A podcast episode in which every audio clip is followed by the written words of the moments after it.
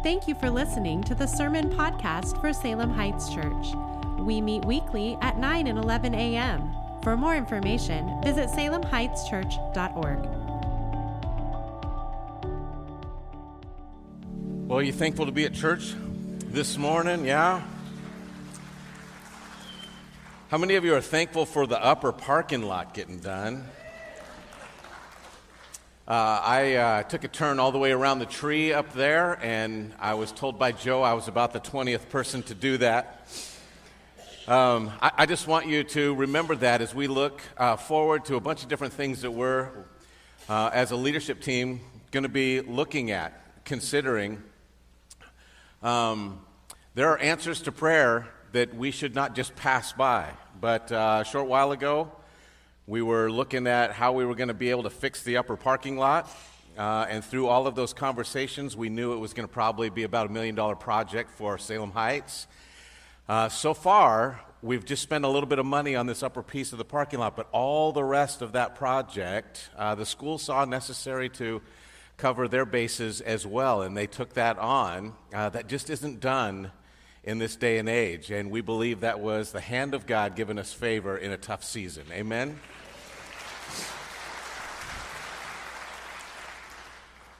One of the things it says in Romans 1 is that when you see the hand of God, the darkness begins to come in on a nation, on a group, uh, and within our midst when we don't honor Him as God or give thanks. And uh, we need to see His activity, give Him praise for it.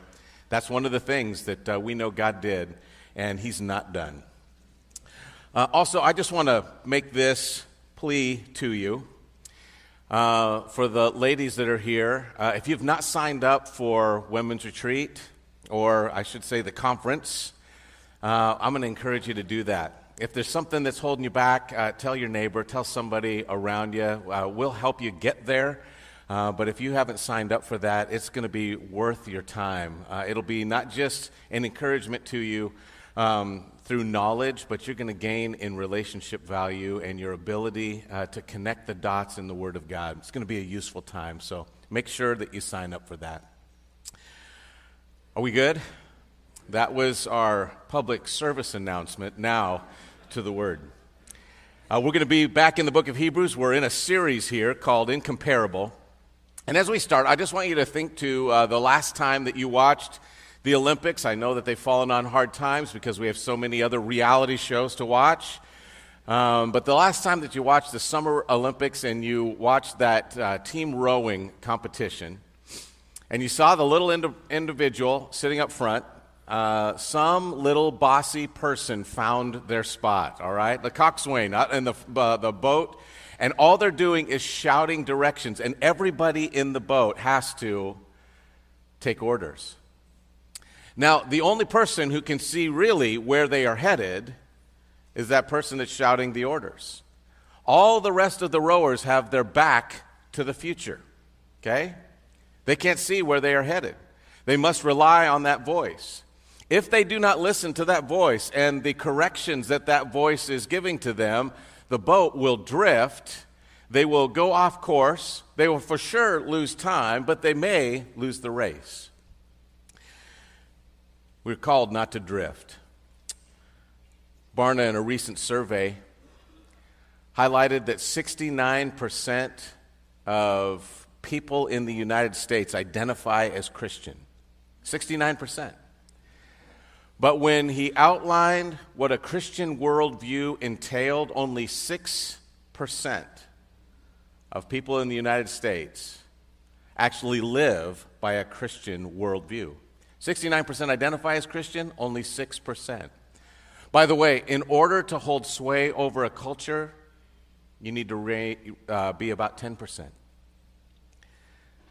10% of individuals identifying with your worldview, you'll begin to hold sway in a culture. Christianity is losing sway. When we talk about drifting, there is a recent survey that was done in the valley through uh, the middle of uh, California group of pastors, regional churches. They were investigating how many of them were discouraged right now. We've come out of coronavirus and all of these different things, the shutdowns and all of the issues. How many of you are just getting your wind back in your sails? 55% said they're looking for an exit plan. They're going to be leaving within the next few years. This isn't just people who kind of picked up the mantle for a short season, long term leaders who are beginning to get overwhelmed and say, What's the point? I believe that this study in the book of Hebrews is a great theological study. It's an intriguing book. It is a profound thing for us to drink in, but it is relevant today. Amen?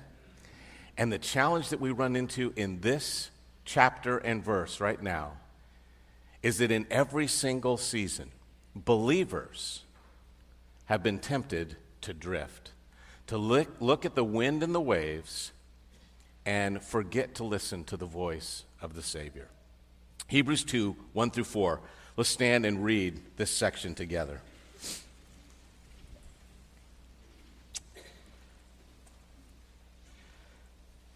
God's word has this to say For this reason, we must pay attention all the more to what we have heard, so that we will not drift away.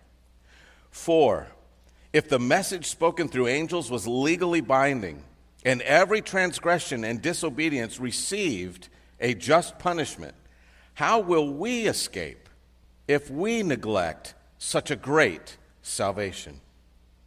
This salvation had its beginning when it was spoken of by the Lord, and it was confirmed to us by those who heard him. At the same time, God also testified by signs and wonders and various miracles, distribution of gifts from the Holy Spirit according to his will. Do you believe that that is true? You may be seated.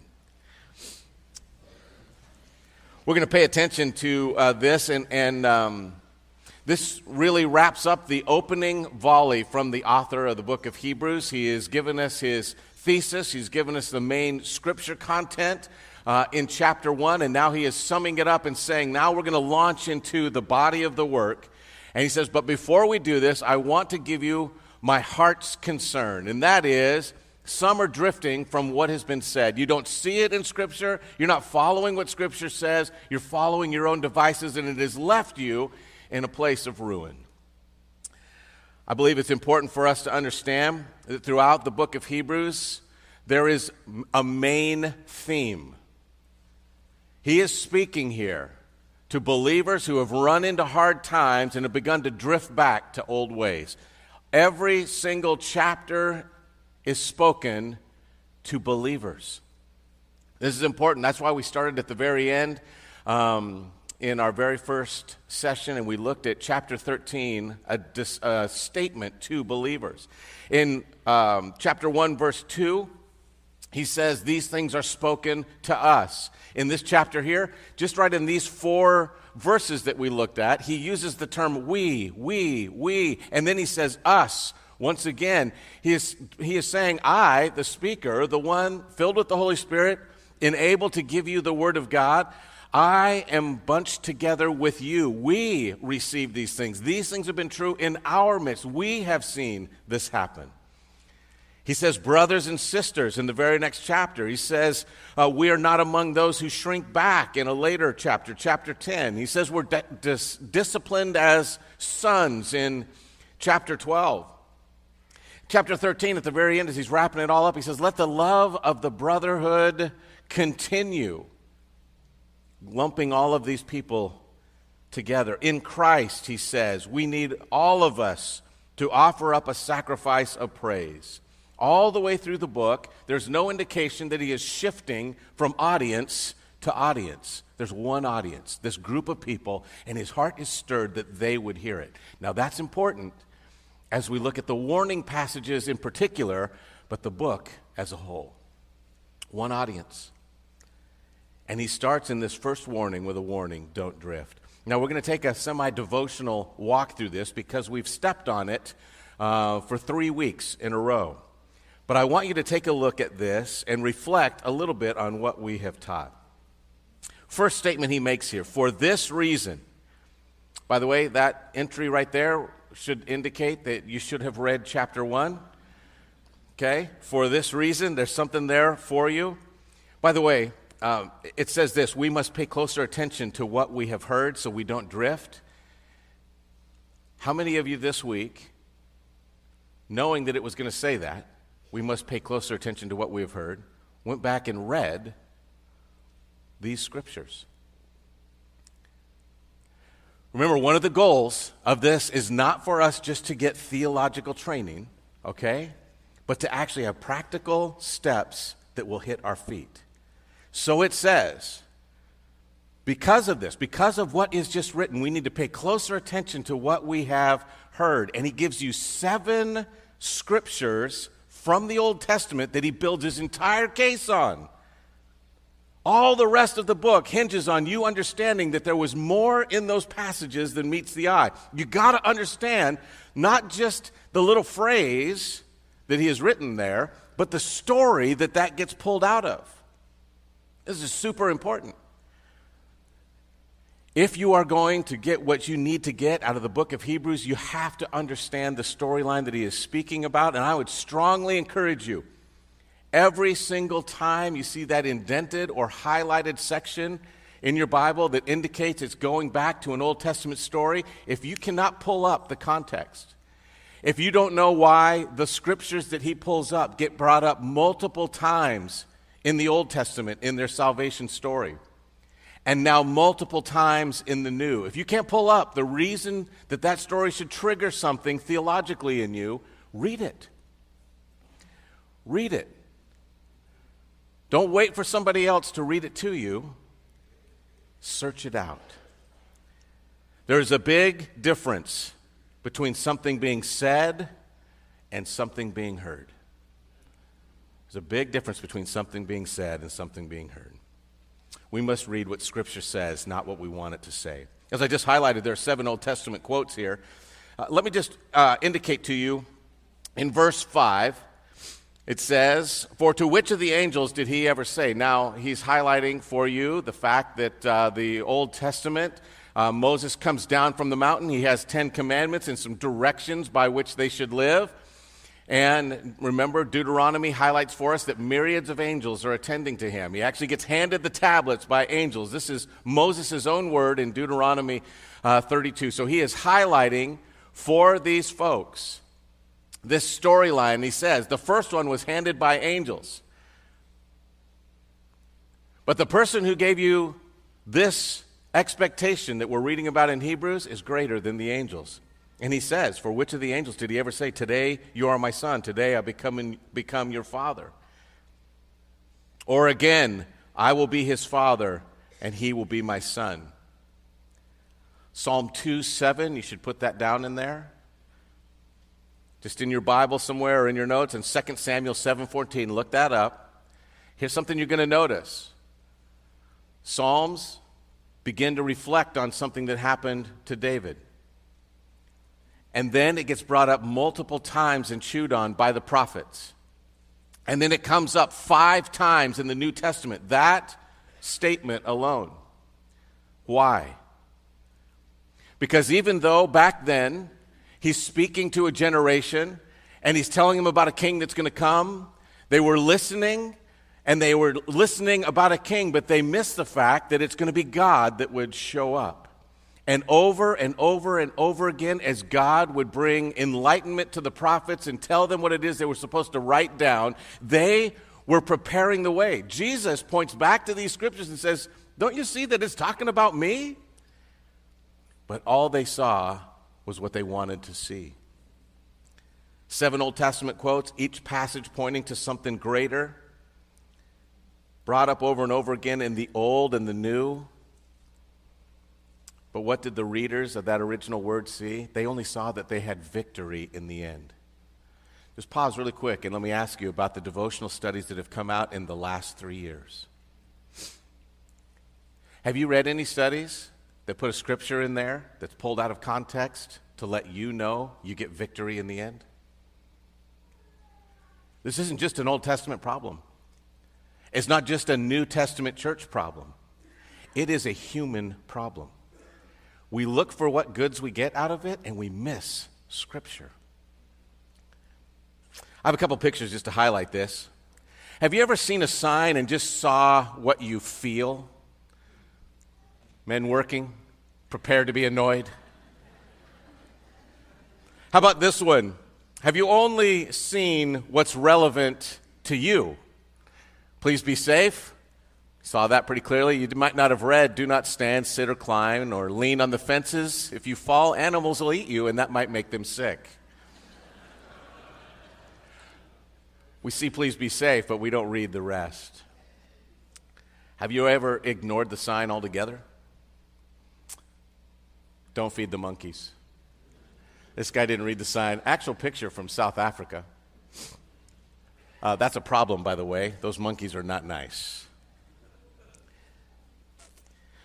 When we look at Scripture, one of the problems that we have is we see what we want to see. Or sometimes we don't read the entire context. Or we pull out a little gem in order to give somebody a thought that the original author did not intend to give. And the problem with that, even though we're using Scripture to encourage people, is we miss the greater point. The entirety of Scripture is not about you, it's about Him. And when we make it about us, we miss Him. There's a difference between something being said and something being heard. The world will tend to wash away what, we, what God desires to say the context of all five of the warnings is that external pressure has caused them to drift from what God said, and they started finding their own way to deal with the current pressures. That's the context of the warnings. Don't remove what God said. He said, don't run away from that. Oppression and fear will make you weak. But also, God has not hidden his plan. We've just covered our eyes. For this reason, we must pay closer attention to what we have heard so that we will not drift away. But he goes into a next statement. He says, For the message spoken uh, through angels was legally binding, and every transgression and disobedience received its just punishment. First of all, do you believe that? Message spoken up through angels, he's speaking of the message that was handed to Moses and it was binding for all of Israel. In fact, that was the expectation. If you are going to follow God, this is the way that you can follow Him. It was legally binding. Every transgression received a just punishment. That idea that we follow an angry God in the Old Testament and a loving God in the New misses who God is in every single age a God of compassion, slow to anger. All the rest of the gods in all of the world did not tell their people how you could please them. They would go and sacrifice and they would dance around and cut themselves, but they didn't know if they had pleased their God. Only the God of Israel had told them, don't do those things. Don't sacrifice your children. Don't harm yourself. Don't guess. I will tell you what pleases me. And somehow that, in our eyes, has turned him into an angry God. Do this and live, he says. Gracious act of a loving God was binding. But he says, now, now that Jesus has come, how will we escape if we neglect so great a salvation? Second thought we need to wrap our minds around is that truth has consequences.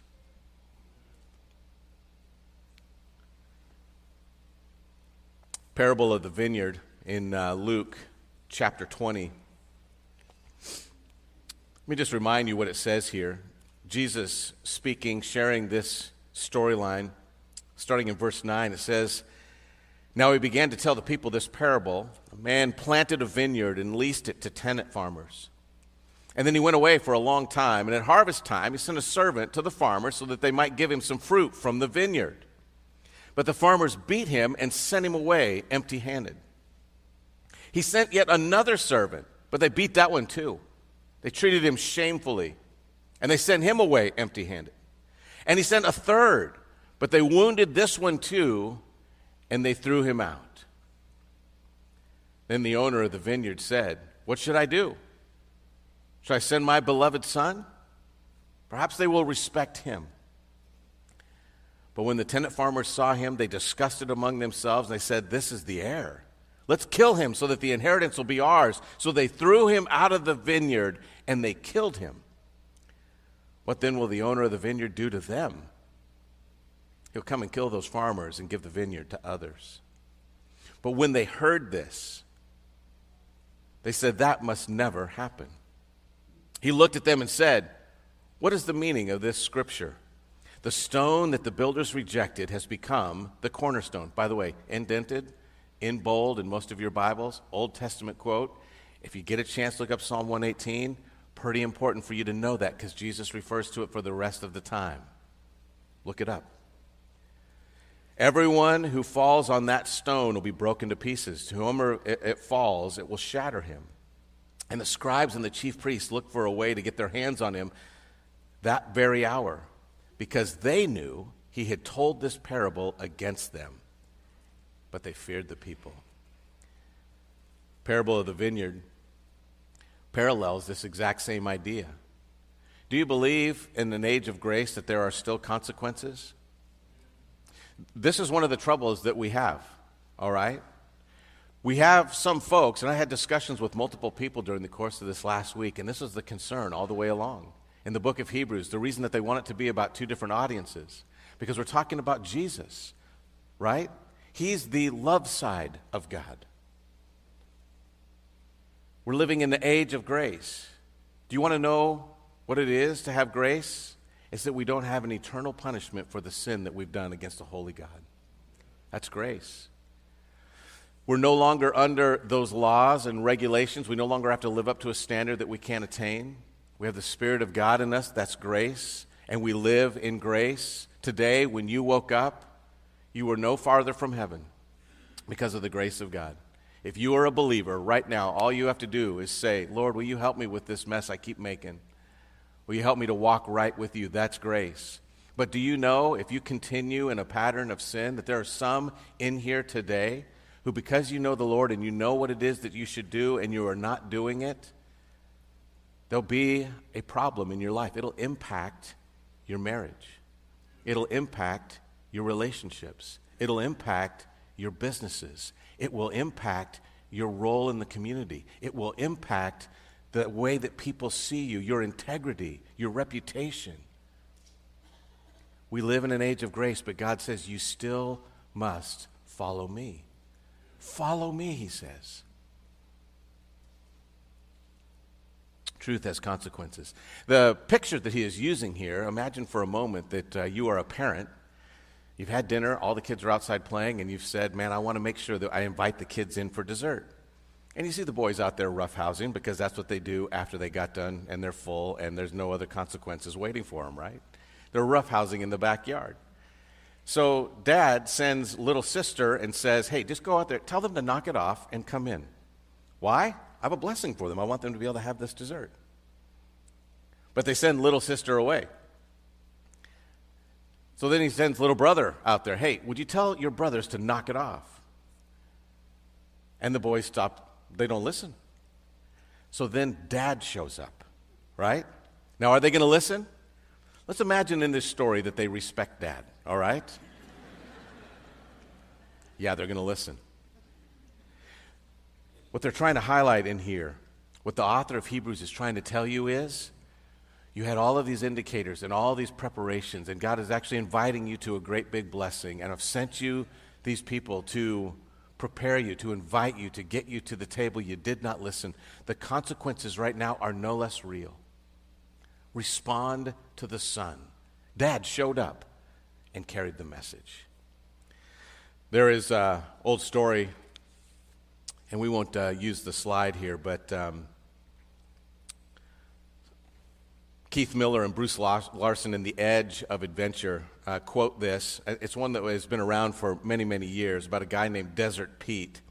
And it was a letter that was actually found in a baking powder jar hung on the handle of a pump out in a, a section of Arizona, a trail that was not very often used. And inside there was a, a, letter, and it says this This pump is all right as of June 1932. I put a new sucker washer in it, it ought to last five years. But the washer dries out and the pump has got to be primed. Under the white rock, I buried a bottle of water out of the sun, cork end up. There's water in it, just enough to prime the pump, but not if you drink some first. Pour one fourth of it and let her soak to wet the leather. Then pour in the rest medium fast and pump like crazy. You'll get water. Get GIT. The well has never run dry. Have faith. When you get watered up, fill the bottle and put it back the way you found it for the next feller. Signed, Desert Pete. P.S. Don't go drinking the water first. Prime the pump, and it will give you all you can hold. Do you trust the word? Here's one of the problems that these people had they were encountering real life adversity, but they weren't sure that they could trust what had been written. Is that you? You see things in Scripture, and it doesn't seem to meet right now what you are feeling or the concern that you have or what you are facing. And instead of trusting what it says and doing what it says, which seems counterintuitive, pour all the water in when I'm this thirsty? Yeah, because all the water you're going to ever be able to drink in is right, waiting if you follow what he says. Truth has consequences, and we need to trust the one that is the author of truth. But a final thing I want you to see here is that God makes salvation clear even in the dark. It says, How will we escape if we neglect so great a salvation? This salvation had its beginning. Notice, he doesn't say with me or when I discovered it or I found this guy that was able to tell me about it. He said this salvation had its beginning when it was spoken of by the Lord, Jesus. It was confirmed to us by those who heard him. At the same time, God testified with signs and wonders, various miracles, and distributions of gifts by the Holy Spirit according to his will. He says, everything that we've talked about in the book of Acts, the reflection on what Jesus had actually said, all of these things have been given to you as proofs. Jesus said it, rose again from the grave. The apostles saw it, They've attested that it was true. The miracles are there. They have proved that these things are true. You can trust what he said. Stick with what he said. Don't come up with a new plan. God makes his salvation clear. Everywhere that you turn, there is evidence. Now, we don't have time to look at all these things. There's so many interesting little tidbits in this trail, uh, just in verse 4 alone. But here is the key. From the Old Testament to the New, it was always a testimony of three witnesses that would prove something that was right. And here, following the same pattern that Jesus had done even in his lifetime, this author says there are three that testify the Lord and his resurrection, the apostles and their reflection on what they saw, and the miracles you can't ignore. He's the way. Key question for us middle of this warning is why did the author have to remind them of this salvation story? Why did he remind them of the consequences of not listening? Because even when you're that near to that historical moment, when hardship comes, we tend to drift. When pressure comes, we start listening to the voices around us. When our heart feels discouraged, we start cherry picking scriptures that we like rather than listening to what God intended. It's a chronic problem. Their fear of hard times made them retreat, and it made them hard of hearing. There's a story that I've used before that's um, been helpful to me as I was studying this. The story about Jim Lovell in the Apollo 13 mission. You remember uh, that, that story that has been made famous now by the movie uh, Houston, We Have a Problem. And uh, here is a guy that uh, at one point has to steer when they've lost uh, instruments.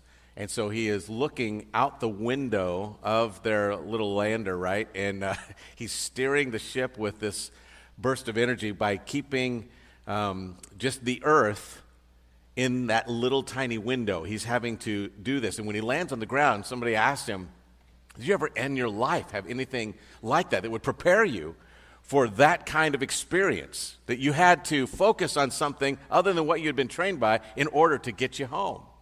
And he said, Yeah, I did. 1950, doing maneuvers, end of uh, World War II, in a plane that was a little bit rickety uh, his plane had picked up a false signal off of the coast of Japan, so he was on a carrier and they were running night missions, so they had to run dark. And in the process of hearing that, he had gone in circles and had lost his way. His instruments had gone dark. He turned on a little tiny map light. It was the only light that was uh, left in there, and all the rest of his equipment shorted out. He was flying by feel, and now he could not see. And he says, I had the map, I had all of these things, I was making radio calls, but my radio was dead, instruments are, are faulty. He says, I'm just trying to find my way back to the carrier. I'm confident that I'm going to dip in the ocean. He says, but until that time, I had this map light, the cockpit lights on. I could see my map. He says, I couldn't see what was in front of me. And uh, I think we have a picture here of the USS Makin Island uh, this is actually a U.S. ship that's going through. They got a picture out the side of uh, phosphorescent algae. As they go through it, it actually leaves a trail. So it's an actual picture of lighting up as you stir up this algae, they would uh, leave a trail. He said, in the night, in that uh, part of the sea, as the carrier was moving away, he saw this wide V that was pointing him right straight to home. He said, I would not have seen it if it hadn't gone dark. This is one of the things that I want to encourage you with. The Word of God has been given to us so that in every single age we would know the way home. Can I suggest to you that for some of us, we have found the Word of God and something else? We, we feel like we're safe because we have the Word of God and a full bank account. We have the Word of God and a safe country. We have the Word of God and a good community. We have the Word of God and. But you want to know one of the things that gets real troubling is when whatever follows that and goes away. Do you want to know what you need? The trail that will lead you safely home? He's already given it to you the Word of God. And some of us forget that until the world goes dark. Is it possible that a gift to us, believers, is the shaking that's happening around us? Is it possible that the world going dark is a gift to believers to remind them that they've always had the safe way home right in their hands? You've not lost access to the Lord. There's no need to run away. The answers are still right here. He is still near. We just need to be reminded that the other things that we're holding on to are causing us to drift off course. He'll see you home. Amen? And He wants to see you safely home. The warning to believers is we need to pay close attention to what we have heard so that we won't drift. What is it that God would have you pay attention to in His Word this morning? Let's pray. Father, we ask uh, that you would help us as we apply these things. Uh, some of the things that are hard for us to hear are what's just laying right there in the Scripture. Many times we will read Scripture, we will search out your word, and we'll find little nuggets, little truths that we pull out. Uh, but Father, we pull those out of context because we want a blessing in our life. And we miss the point that you have called us to something far greater. We're part of a historical moment, a season where you are being put on display, where your plans and your will and your energy throughout history, you have been moving towards a conclusion that will bless us, but it's all about you. Father, remind us that you are the point of history, that Christ is leading us safely home our Savior, the one that we need to trust. Father, we do not need anything more than Him. Help us to trust. Father, help us in this season to pay closer attention to what we have heard that we might not drift. We pray this in Jesus' name. Amen.